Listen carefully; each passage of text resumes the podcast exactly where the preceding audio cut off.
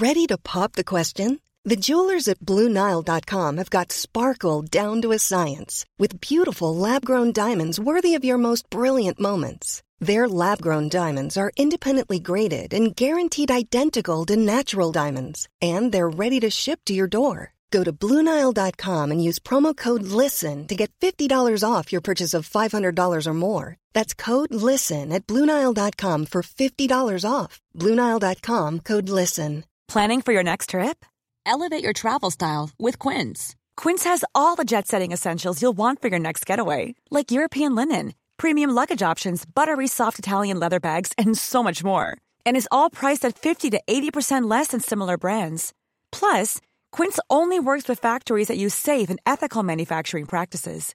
Pack your bags with high-quality essentials you'll be wearing for vacations to come with Quince. Go to quince.com slash pack for free shipping and 365-day returns. This episode is brought to you by Great Hearts Academies, a nonprofit network of K 12 public charter schools offering a rigorous classical liberal arts education grounded in the best of the Western tradition. Great Hearts operates 34 academies in Arizona and Texas, serving over 21,000 students, with plans for further growth underway. Great Hearts is in search of exceptional school leaders who embrace a classical and liberal philosophy of education and who possess a well grounded vision for the moral and intellectual formation of the human person. Learn how you can join a community of classical leaders by visiting greatheartsamerica.org slash careers. That's greatheartsamerica.org slash careers. Hello, I'm David Kern with the CiRCE Podcast Network, and this is the Ask Andrew podcast, a weekly show in which Andrew Kern answers your questions about the purpose, essence, and practice of Christian classical education. The episode you are about to listen to was recorded this spring as part of the Ask Andrew webinar series and has been lightly edited to suit the podcast experience specifically. To learn more about the webinars, the podcast, or how to submit a question, head over to circeinstitute.com slash askandrew. And with that, here is this week's episode. Hope you enjoy.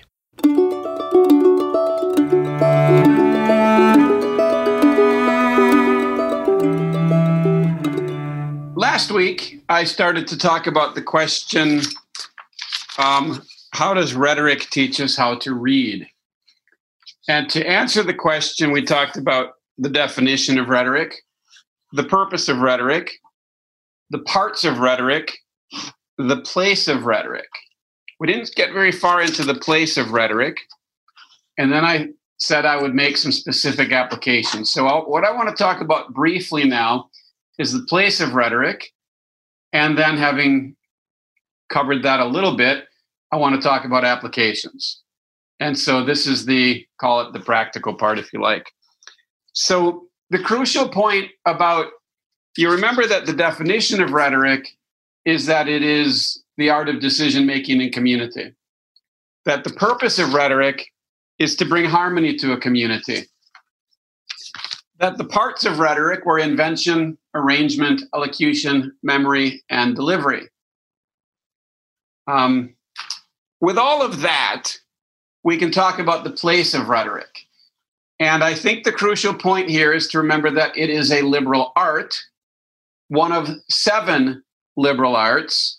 And so, therefore, its place is with its sisters, right? With the other six liberal arts. Or if you want to think of them as the pillars of wisdom, with the other six pillars of wisdom.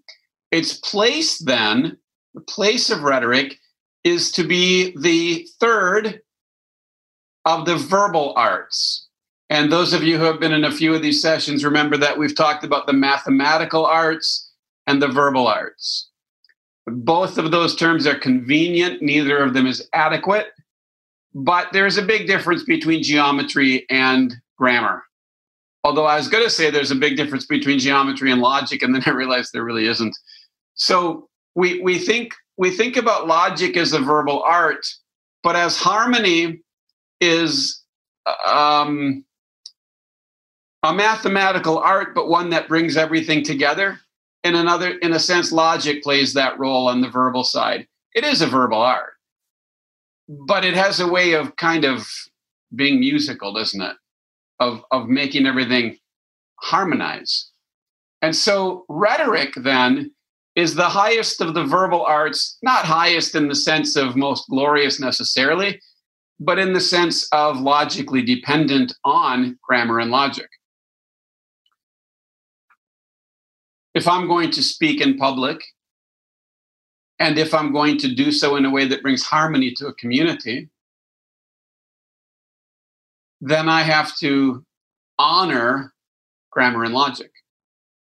And grammar you'll recall, I hope, or maybe I haven't said it, but around you, or maybe you haven't seen this. But grammar is simply put the art to, of interpreting signs, determining the meaning of something. Okay. Logic then is the art of ordering, structuring a series of thoughts. Or you could say critiquing a series of thoughts.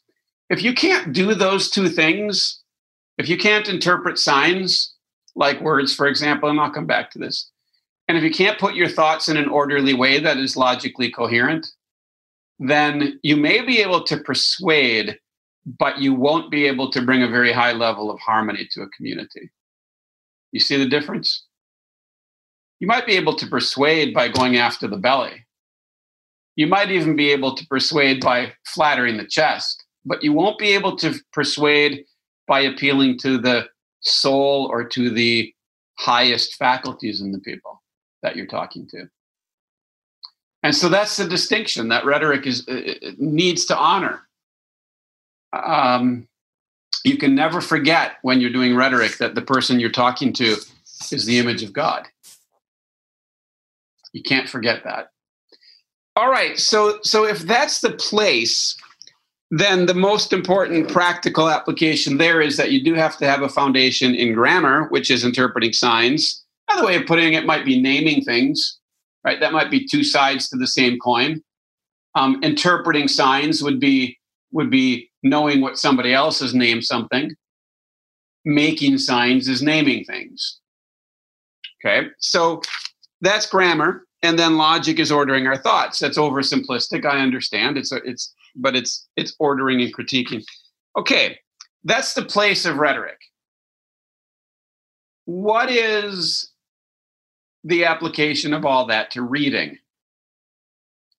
Well, grammar, the art of grammar as a liberal art is intimately involved in reading. And, and logic is too, because if you can't interpret signs, you can't read. Reading is signs put on paper.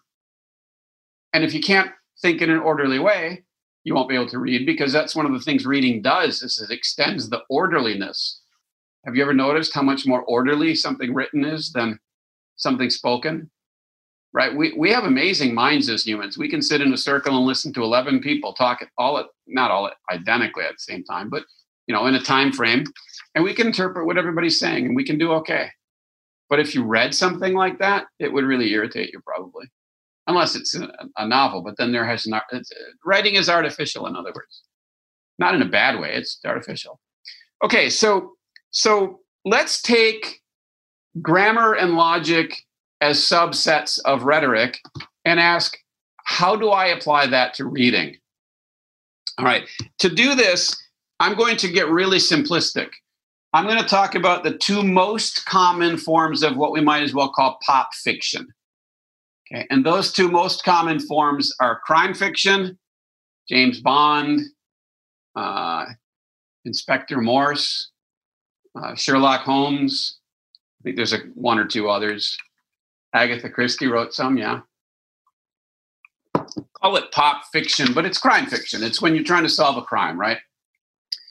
The second thing we're going to talk about, if if well, let me ask you, what do you think? If crime fiction is the is the is the one example I'm going to use. What would you guess is the other kind of writing that is very popular and something we can look at by way of analyzing common reading?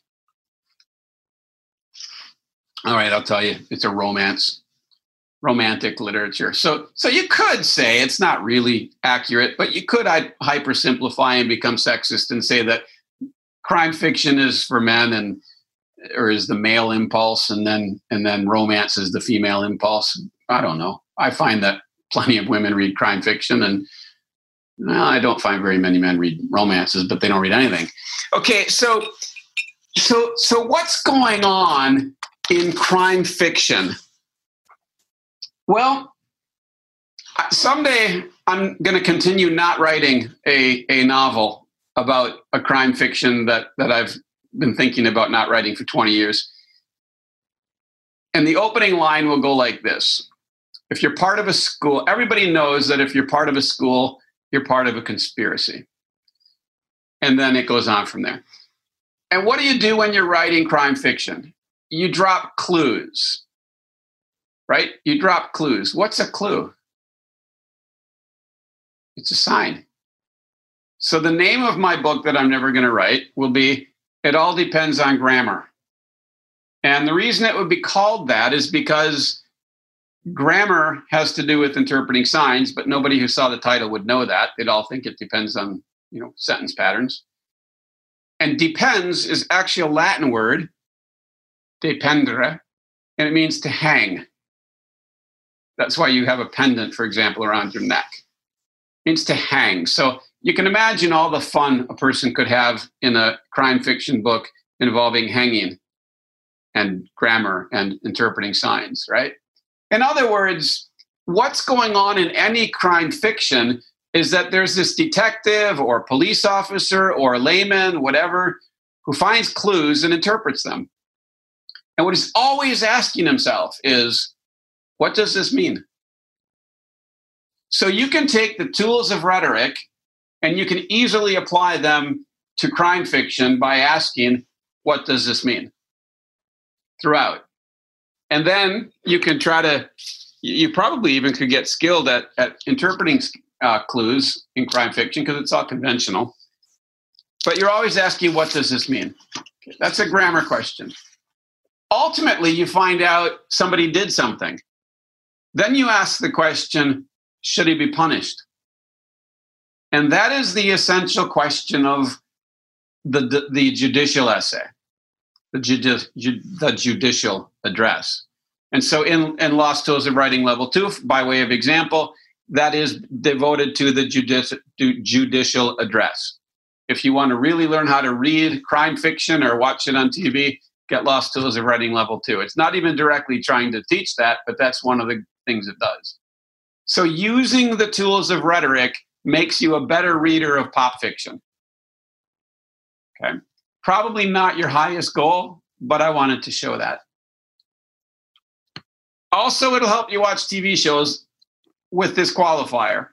If you watch TV shows and actually try to figure out the crime, everybody around you will become very annoyed because they design the TV show so that it moves very quickly and you don't have time to actually think. And you notice that the, the detective or whoever it is spent all the commercial breaks thinking really hard, but you don't get to.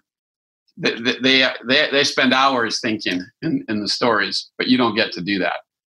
So there's an example of how rhetoric can help you read. Romantic stories. What happens in, I'm going to say every romantic story, love story, I'm a sitcom, you know, a romantic, a rom com. What happens in every single one of them? At the very beginning of the story, two people come together, a man and a woman, and they hate each other or they don't like each other. Why? Because one of them made some sort of a sign that the other one either interpreted or misinterpreted and made them turn against the other person. So in in a, in detective fiction, you have a whole series of signs that have to be interpreted, in a rom com, it's usually one or two signs, and you just have to figure out what it. The, the person in the story has to figure out what what did that actually mean. Now I am somewhat oversimplifying, but I think you'll be surprised how little I am. You if you watch if you watch pretty well any rom com, the first thing you have to do is is ask, how did he misinterpret that? And of course, you all know that men are masters of misinterpreting. So there you go.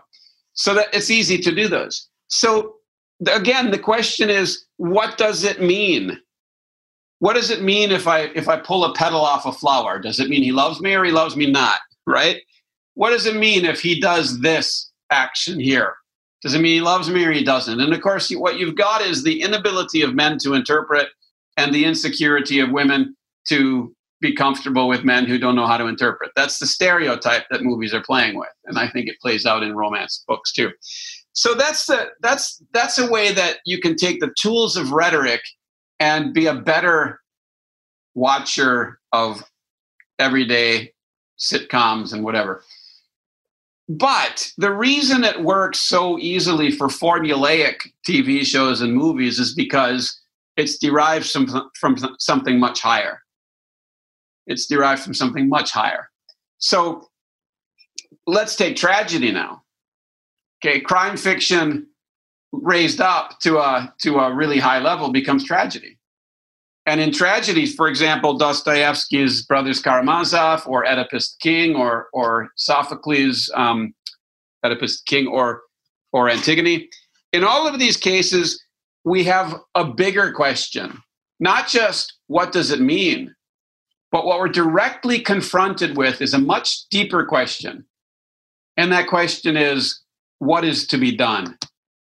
And here I'm, of course, quoting Anna Karenina.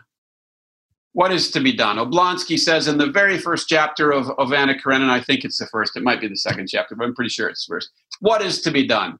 And that's what drives every single chapter in Anna Karenina. Not everybody says it, but every chapter, four or five pages each, every single one of them revolves around some person who has to decide what is to be done. In other words, what should I do?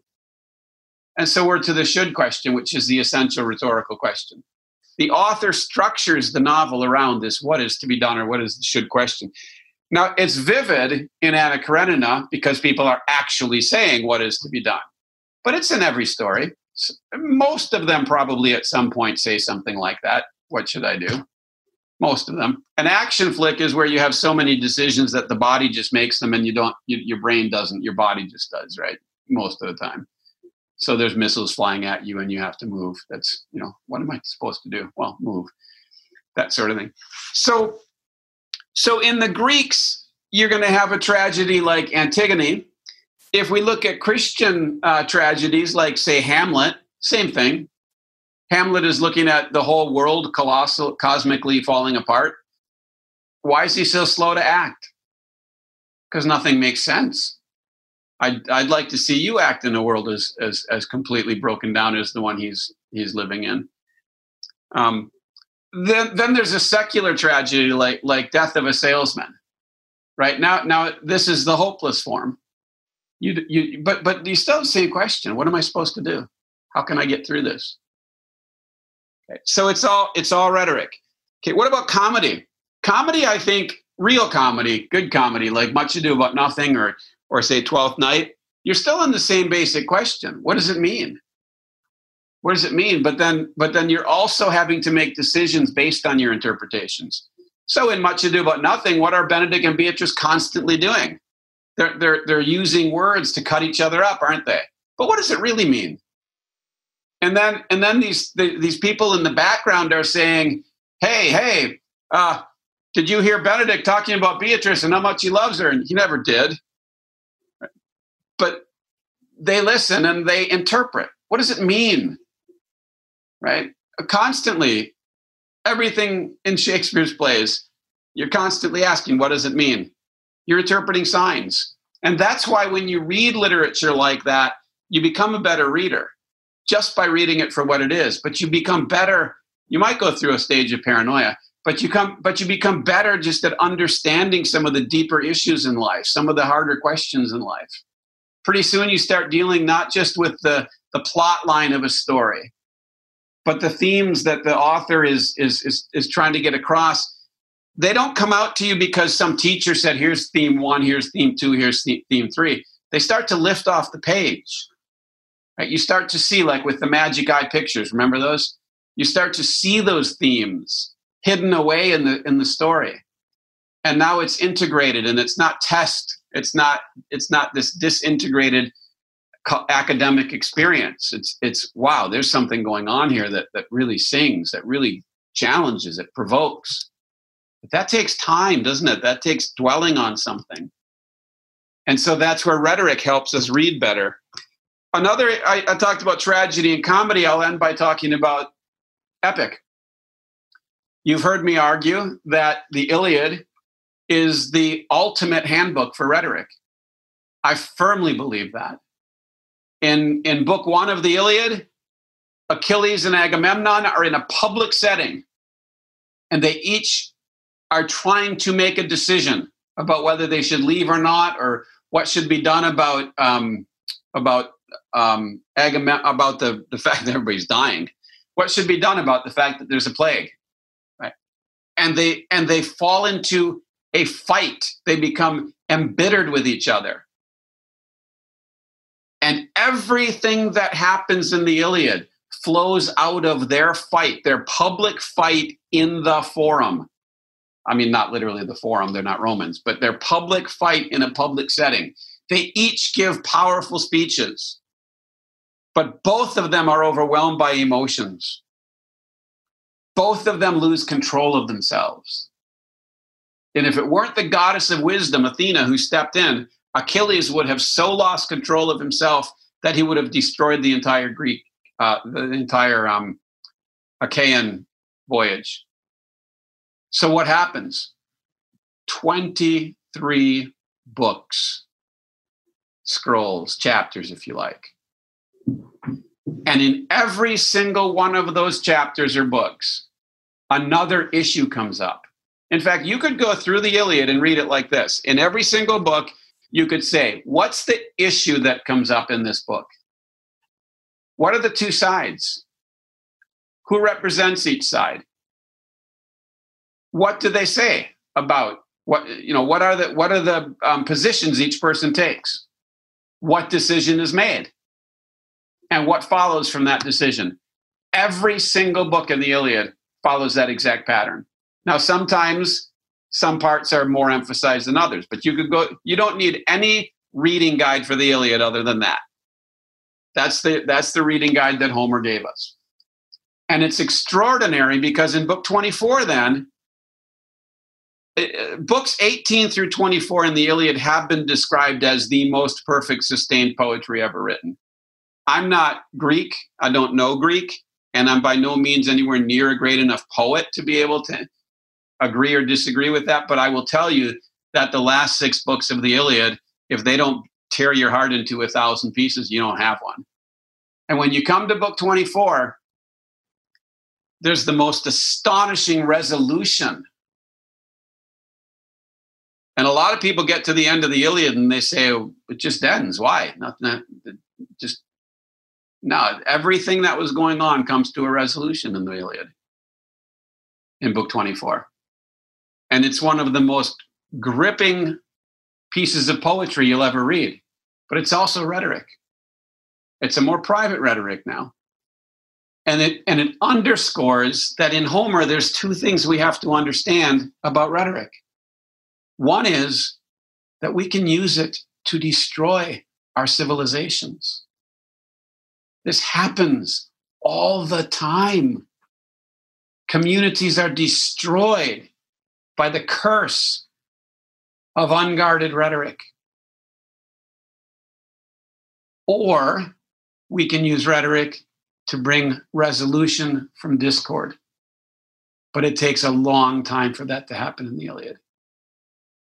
And that's why I argue it's the most powerful book on rhetoric ever written, most practical book you'll ever read on rhetoric.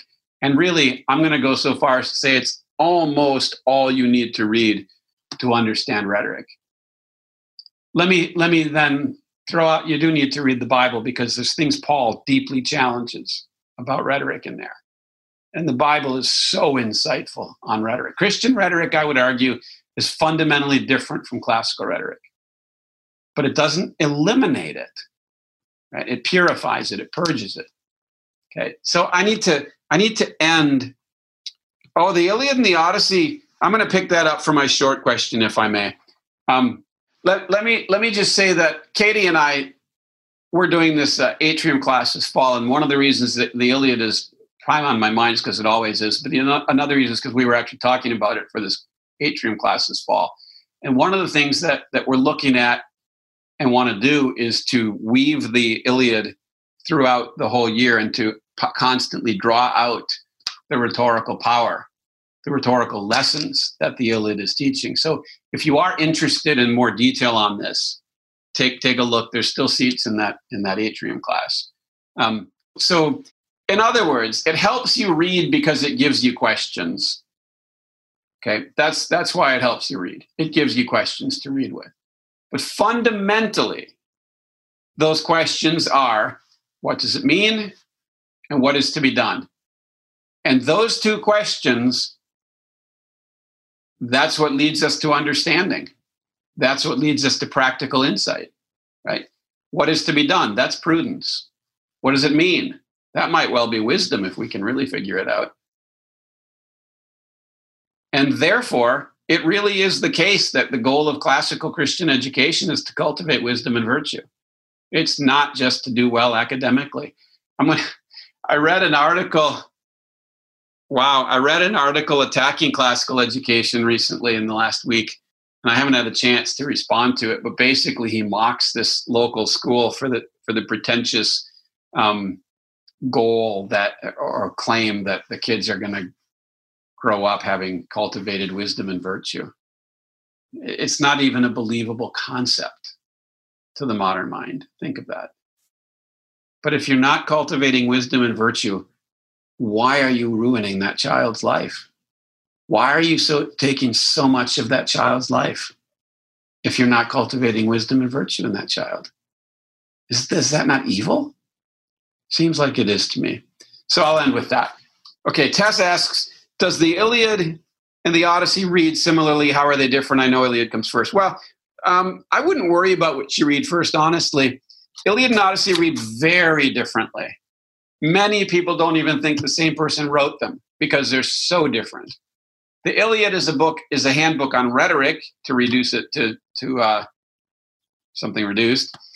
The Odyssey is a handbook on storytelling, and so so throughout the Odyssey, you have you have Odysseus in particular telling stories for a hundred different reasons, but constantly telling stories and never telling the same one.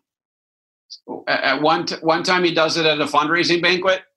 Uh, another time he does it to get out of a trap. Another time he does it because he likes to, he's testing uh, a, a, the loyalty of a friend. There's all these different reasons for telling stories. And as the Iliad is the ultimate book on rhetoric, so the Odyssey is the ultimate book on poetics. Now that means that those two streams, rhetoric and poetics, in Greek thought flow out of the Iliad and the Odyssey.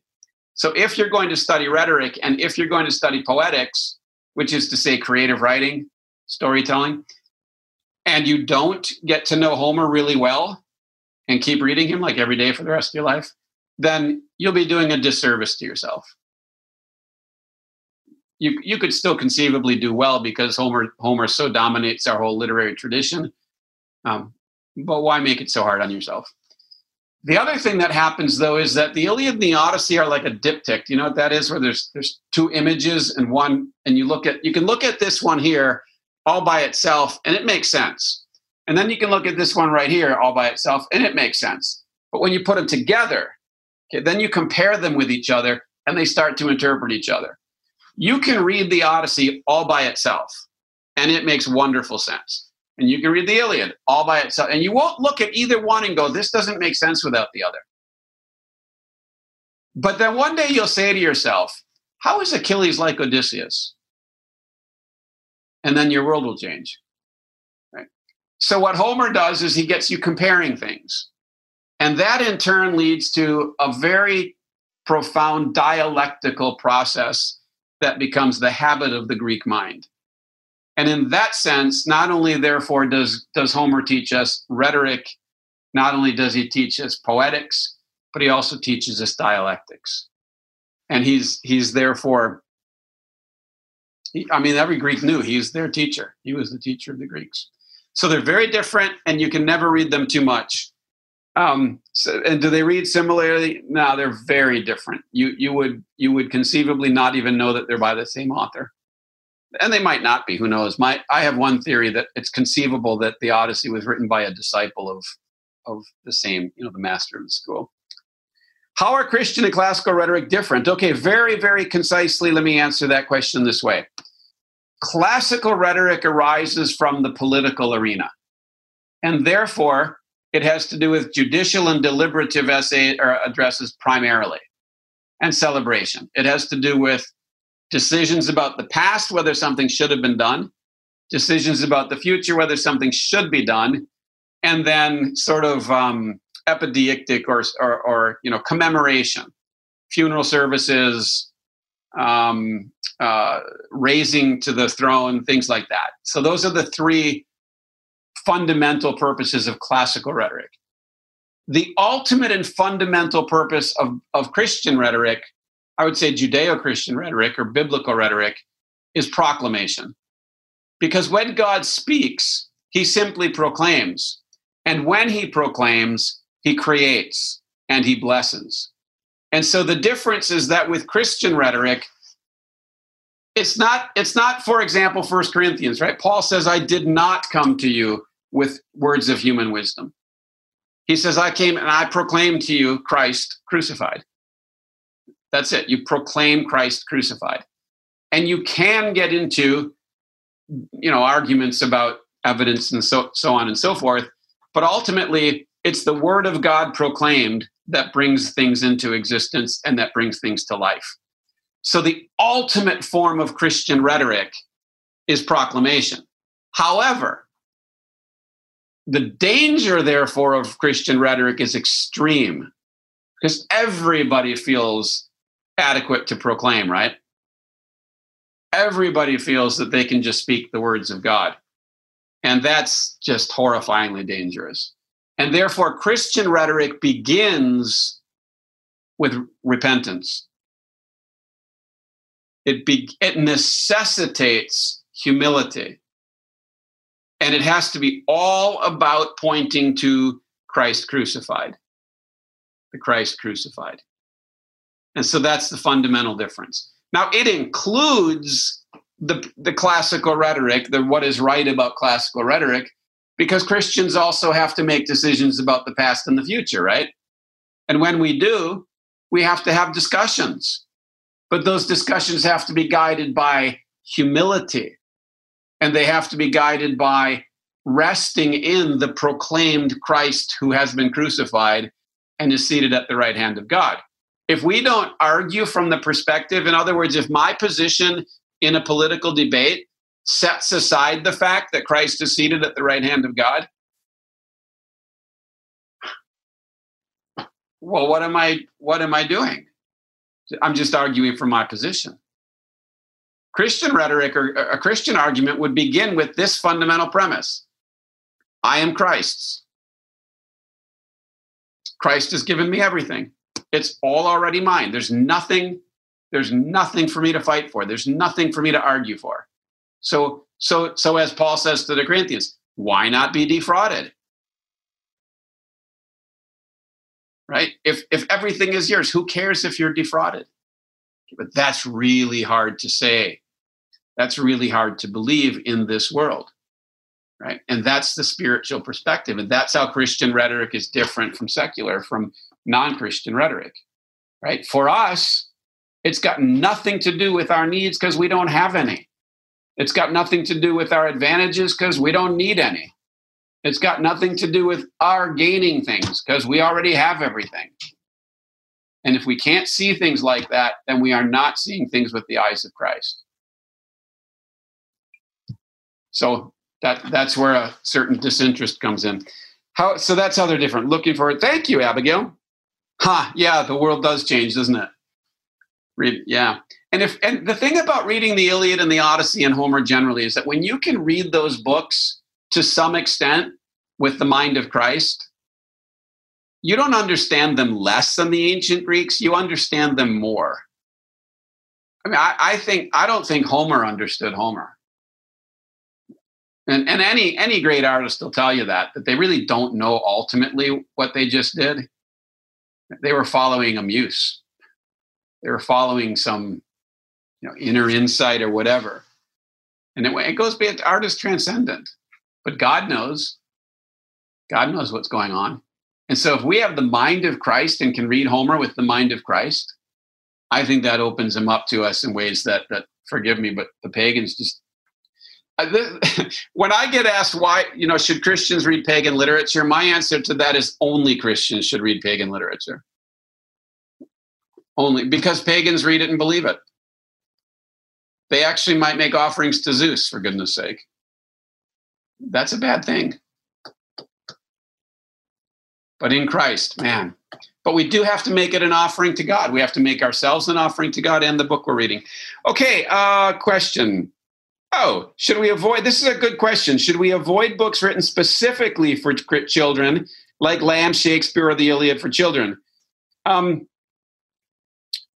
the form is every bit as important to the child as the idea. Sorry, the last bit. At young ages, does form matter as much or is the idea most important? Form matters even more because the form is sensory. In other words, they can perceive it with the senses, they can hear it, they can feel it. And they should be getting a taste for really good art. Having said that, good stuff for children is good. But I mean, I'll just tell you that lately I've been um, subjected to a child's uh, TV show where every single song has the exact same timbre, the exact same emotional setting. It's it's tedious, it, and I think to myself, this is not something children should be doing. I mean, you can't help it. It's the world we live in. So I'm not trying to make a case one way or another against how each of each of us raises our children because we all have to make our judgments, right? But the people who made that show should be punished, right? Because they have no respect for children, none at all. The same child who's watching that show can listen to Beethoven's Ninth for a minute or two or three minutes and love it, right? So form is so important for children and form fills out their emotions it gives them contact with a deeper range of feeling which is important to children they need to learn to manage their emotions and that's one of the most important things music does but that's but this was about books and so i would say i would say that um, i would say that lamb's shakespeare is probably fine with the qualification that it is 19th century romantic english and therefore nowhere near as good as Shakespeare. Um, but yeah, it's it's shorter. It's got that going for it. Um, you you and it and it's and it's prose. The Iliad for children, there's a million of well, there's dozens of them. I like Padraic Colum's children's Homer very much because it is poetic. Um, I like the the church. I think it's church, right, from the 19th century versions of Homer's stories very much. Um, I don't have any problem with le- reading children's versions of Homer any more than I do with uh, children's Bible stories, right? Uh, which I do have problems with if they're not reverent. Right? But but you have to you have to treat the text with reverence, and you cannot dismiss the form. See, this comes back to the whole thing about about the distinction that was made in the 16th and 17th century, where rhetoric was reduced to an ornament. Right. So we teach children like the idea is what's important. There's this kernel of an idea, and they have to think about that. And we worry to death about them understanding. Understanding is not the priority with children. It's just not. There's so little they understand. Heck, there's so little I understand. It's about it's about form. It's about harmony. It's about training perceptions. It's about training sensitivities. It's about it's about loving things with um, with good with good forms. Um, so children's literature is fine, but it's got to be good. It's, it, it can't just be it can't just be market driven. An example of bad uh, bad bad children's literature is excessive. Okay, whether it be excessively pastel. Everybody remembers. Forgive me for this. I get in trouble all the time, but you all remember Veggie Tales, right? So with Veggie Tales, they had a, a red bouncing tomato, and this was, and they also had some witty humor, so it wasn't wasn't completely unforgivable. But what what everybody knows is that little children respond to red things that move. Okay, that doesn't mean there's any nobility in it. It doesn't mean there's anything godly in it. It's appealing, forgive me, but it's appealing to the flesh. It's appealing to the body. And it's and it's doing so in a way that can either support or sustain the spiritual, but it's it's hard to sustain the spiritual when you're appealing to the flesh. So be careful about it. Be careful. Oh yeah. um, Black Ships before before Troy is is uh, it's it's okay. I don't think it's particularly well written. I think the art is pretty good. Um, it but it's it's okay. I, I mean, if you know, it would be fine to have.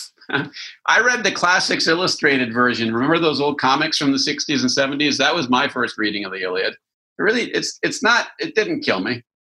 Um, um, a few weeks ago, everything you've learned about teaching you find in Genesis 1 to 3. Okay. Um, yeah. Can you give examples? Sure.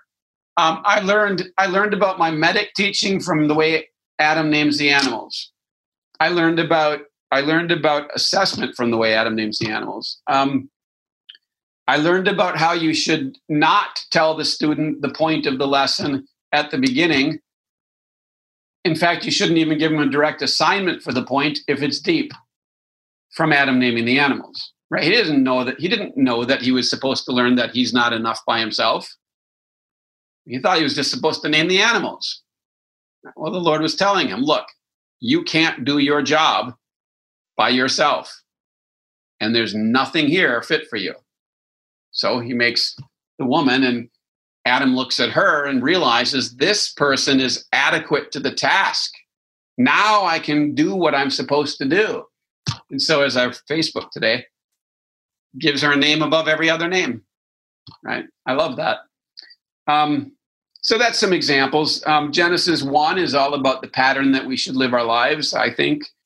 Um, teaching the form of poetry. Well, see, when we talk about teaching the form, be careful here. Because I'm not talking about analyzing it when I say that with children. I just mean give it to them. Right? Let them let them be reading great poems. I've told you all the story about when Katie was what four years old and she was reciting Wordsworth to the to the to the kids at school. It was my heart leaps up when I behold. Well, rhyme schemes aren't that hard for kids to hear. Meter, all that is very delightful. Just give it to them. Don't name it yet. That's another thing from the the, the, the Adam naming the animals I learned is you don't start out, you don't give the names first. You bring the animal first and then let them name it. So let them play with a lot of, of poems, a lot of poems and then after a while, then you start saying, no, this is that kind of poem and this is that kind of poem. Can you tell me how they're like and different, right? So, so that's so you bring in the names afterward. Um, so, at what age do you recommend teaching the form of poetry versus only delighting in its beauty? Um, naming the rhymes, probably middle school for the most part, but you can do isolated ones, right? You could say this is a rhyme scheme you could even say this is a feminine rhyme scheme to an eight year old. You, you could, but I wouldn't give them a bunch of rhyme schemes. And I wouldn't give them a feminine rhyme scheme until they know what a rhyme scheme is. And I don't know if I'd use the word scheme. You might just say this rhymes. Right. So you have to be very, I find this all the time on uh, emails, right? We constantly write emails to each other where the person who's reading it has no idea what the writer's talking about because the writer has all this context and and maybe even a whole stream of emails that, that he's he's building on. And I had to write to the staff at work this week. You, you got it. Don't don't use pronouns. Don't use pronouns in emails from previous when the antecedents in a previous email. Because the guy who's reading your email probably just read seven other ones and has no idea what you're talking about. But we don't want to take that extra four seconds because it's not four seconds we're taking, it's mental energy. And it's an act of the will and it does exhaust us. But the point is that that's how we work. We don't realize how little the other person understands what we're saying.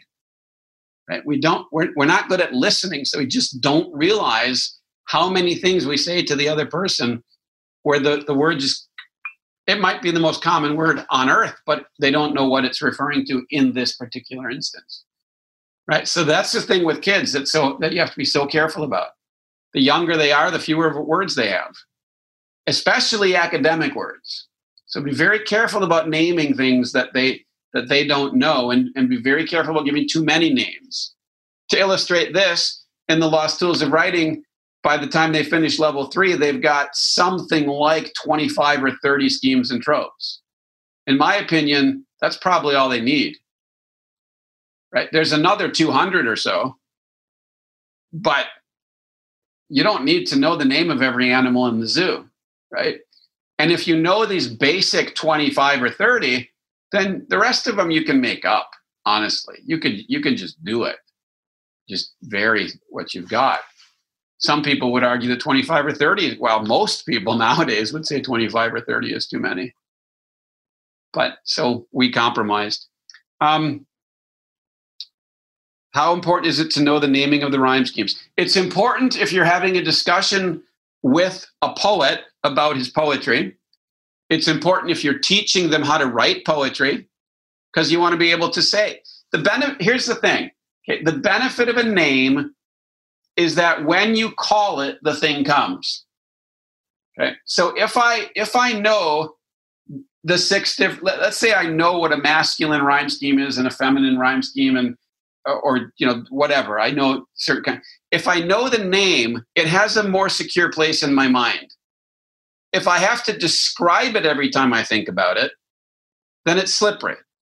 So the name pins it down in my mind. If you need it pinned down in your mind, then name it. And if you need your student to pin it down in his mind and be able to call on and use it, then name it. But again, just be careful about not giving them too many names too fast. But think about it. We have thousands of names in our minds. Thousands. We are we are namers. It's what we do. We name everything. It's kind of staggering how much we name things. So um, let's see. How important is it to name to know the name? It, for practical purposes, it's important. For analytical purposes, it's important. For critical purposes, and therefore, older students should be able to name, but they shouldn't get names for things they haven't ever played with. They, they, they shouldn't be naming animals they've never wrestled with. Um, let's see. Read books that they're interested in, even if it's twaddle. I mean, there's a place for that. Yeah, I read a lot of twaddle as a kid. Um, do you think it's valuable for them to read something that is fun to them? Yes, certainly. Um, being patient enough to model being a better, yeah, isn't it? Why do you think I do all the talking here? Um, the way I can I can give lectures on patience and listening. I'm really good at lectures on listening. Even ask Katie. Well, of course, she never listens. Um, how many times would you have a student read a poem before discussing it? Depends how big and long and complicated it is. Um, I would I would take most poems and begin to discuss them before I read them, and that would depend on their age. So what I mean by that is, if you're familiar with mimetic teaching, I would prepare them. So I would get in a discussion about, uh, like in a fable, ants and grasshoppers. If I'm going to read um, Longfellow's Excelsior, I'm going to ask the kids if they've ever been to the mountains, if they've ever climbed a mountain, if, if they've ever seen a, a sheepdog, right? I'm going to I'm going to I'm going to raise to their awareness things that they already know about the poem so that when they enter into the poem they can relate if you like right? Because because you can relate to anything you read if you've lived more than 5 years right? You just need to know how. So that's how i would start but if if what you're talking about is discussing it, you know, breaking down rhyme schemes, all that kind of thing, uh, again, it just I, I try to be very organic in the way I do these sorts of things. I try to I try to let the discussion evolve. Um, maybe to do that, you need to you need to have in your own mind a, a fair understanding of basically, I guess, how poems work. You should probably know what is the form of this given poem? Um, what what probably it's helpful to know what time period it was written in. Um, but let the poem let the poem reveal itself right? That's the thing about poems is they do have a way of revealing themselves. And so in a way i'm tempted to say just keep reading it until a discussion happens right? Just just read the poem and then have them read it again maybe have them interpret it. And, and by interpret, I don't mean say what it means. I mean dramatize it. If if it's a narrative poem, have them play roles in it. Right. Um, Shakespeare obviously is good for that because he writes most of the time poetically. Um, so I, I, I prefer to be looking at the poem itself to talking about the poem. I prefer to be letting the poem live through the, the kids in the classroom to talking about it. And the more time you spend actually poem, poeming, the better the discussion becomes. Right. And so so don't be afraid to actually be looking at or enacting or living in the poem. Uh, and then and then then start the, the easiest discussion I find is a simple comparison. Uh, it could be a formal comparison. How is this stanza like this stanza? How is it different? Or it could be a, a narrative comparison. How is this character like this character? How are they different? Uh, how is this action like that action? How are they different? Sometimes it might be worth it to, uh, as a summative, um, a way to gain control over what your mind is doing with the poem. It's often helpful to outline the plot. So, you know, if you're reading The Faerie Queene, you might actually say, where does he go first? Where, where does the Red Cross Knight go first? Who's with him? When where does he go next? And just make a list of places. That's that's useful. But not as a quiz and not as a beginning point. Right? To, to say to say before you've even read the Faerie Queene, he's going to go to these seven places over these pages. That's just, you know, that's like stomping on ants. It's just not I mean, that's fun for kids, but not if you're the ant. Right? So I don't know if I'm starting to talk in circles, but um, I would have them read it a lot before discussing it, and I would hope that the discussion just happens. Right now, there's other things involved in discussing, like what does that word mean? Right? If if they start wondering what does that word mean, or you observe that they don't know, then I would tell them. Um, uh, students will ask for the name of a thing or idea once they have clearly understood it. That's very true. They they do. They always ask. Right? There, there would be nothing's always always, but this is always. Right? So you know, given exceptions, they're going to ask. Yeah, read read Gibbs. Okay, hey Katie, why don't why don't you? You've you've had a lot of time reading. In fact, again, cross culturally, you've been teaching kids to read who don't even speak English as their main language, and had good discussions with them. You got anything to add to this? Probably or corrections. You want to correct me few times here? No corrections, although I thought I was going to have a correction when you said to discuss before you read the poem. I was going to contradict you, um, but I'm not going to. Um, Why? Yeah, you because you clarified what you meant. You were oh, just okay. building foundation. So, so, so, you needed the sign interpreted. Yes. Okay. We almost had a comedy, or would it have been a tragedy? That's the uh, difference, by the way. In a comedy, you misinterpret the signs but then you figure out what they mean so harmony is brought to the community. In a tragedy you misinterpret the signs and you never figure out what they mean so this, the community lead so, so death happens. All right. Romeo and juliet. Yes. Over to you. Uh, oh yeah. I was just going to expand a little bit some ideas because you were saying to have people um, read the poem multiple times and engage with it before analyzing it um, and that can sound awkward in a classroom or with your kids at home. Uh, so, something that I've found to be really useful when I'm having students read poetry out loud multiple times um, is either, you know, doing it from different emotion mm. or different perspectives, of course. But one thing that's really interesting and always brings up great discussions I've seen in classrooms is having students do it out loud from the perspective of different characters in the poem.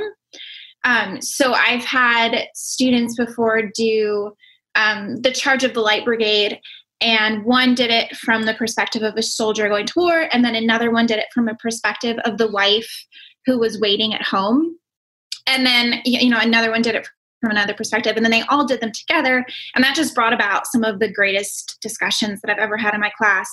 Um, so thinking about repeating the poem as many times as possible from different emotional ranges but also from different characters that might be real might be mentioned in the poem or like might just be implied um, that can just be a really fun way to engage with a poem. And it becomes analytical very organically and you don't have to force it.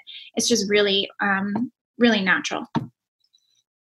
So it's just I like that a lot because we're not, please understand, we're not arguing against analyzing poetry we're arguing against killing it before you analyze it. Right? Let the thing live so that they're participating in it. And this is a big deal. For example, this is why I love C.S. In fact, I probably learned this more than anybody from C.S. Lewis in his descriptions of, of how much he hates the way poor kids have to learn. And yet they do have to learn. One of the things that, that's um, always amazed me, I was thinking about this even today, that you don't care about this fact, but I was thinking about it while I was swimming, how when I was a kid, there were plenty of songs that when I first heard them, I thought were really stupid. I mean, you know, pop songs. I just thought they were stupid. I didn't like them at all. And then I would talk to some friend and they would explain to me what was going on in the song. And I go, oh, that's cool.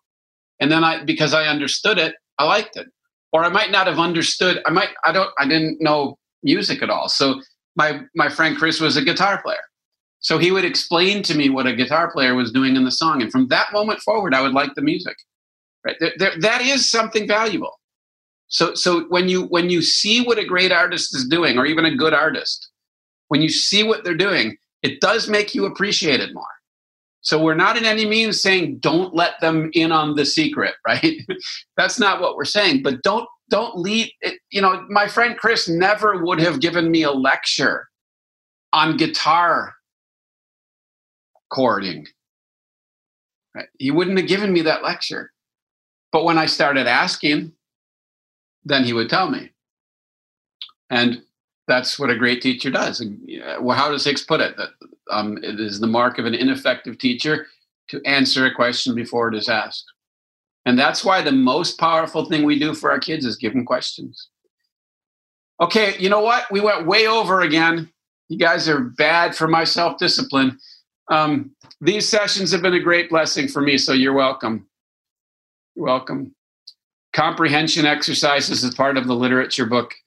Um, I almost never like them because I've never yet seen comprehension questions that actually had to do with comprehension. Um, and I like words, so when they don't have any meaning, it bothers me. All right. Thank you so much. And may the Lord remember you in his kingdom.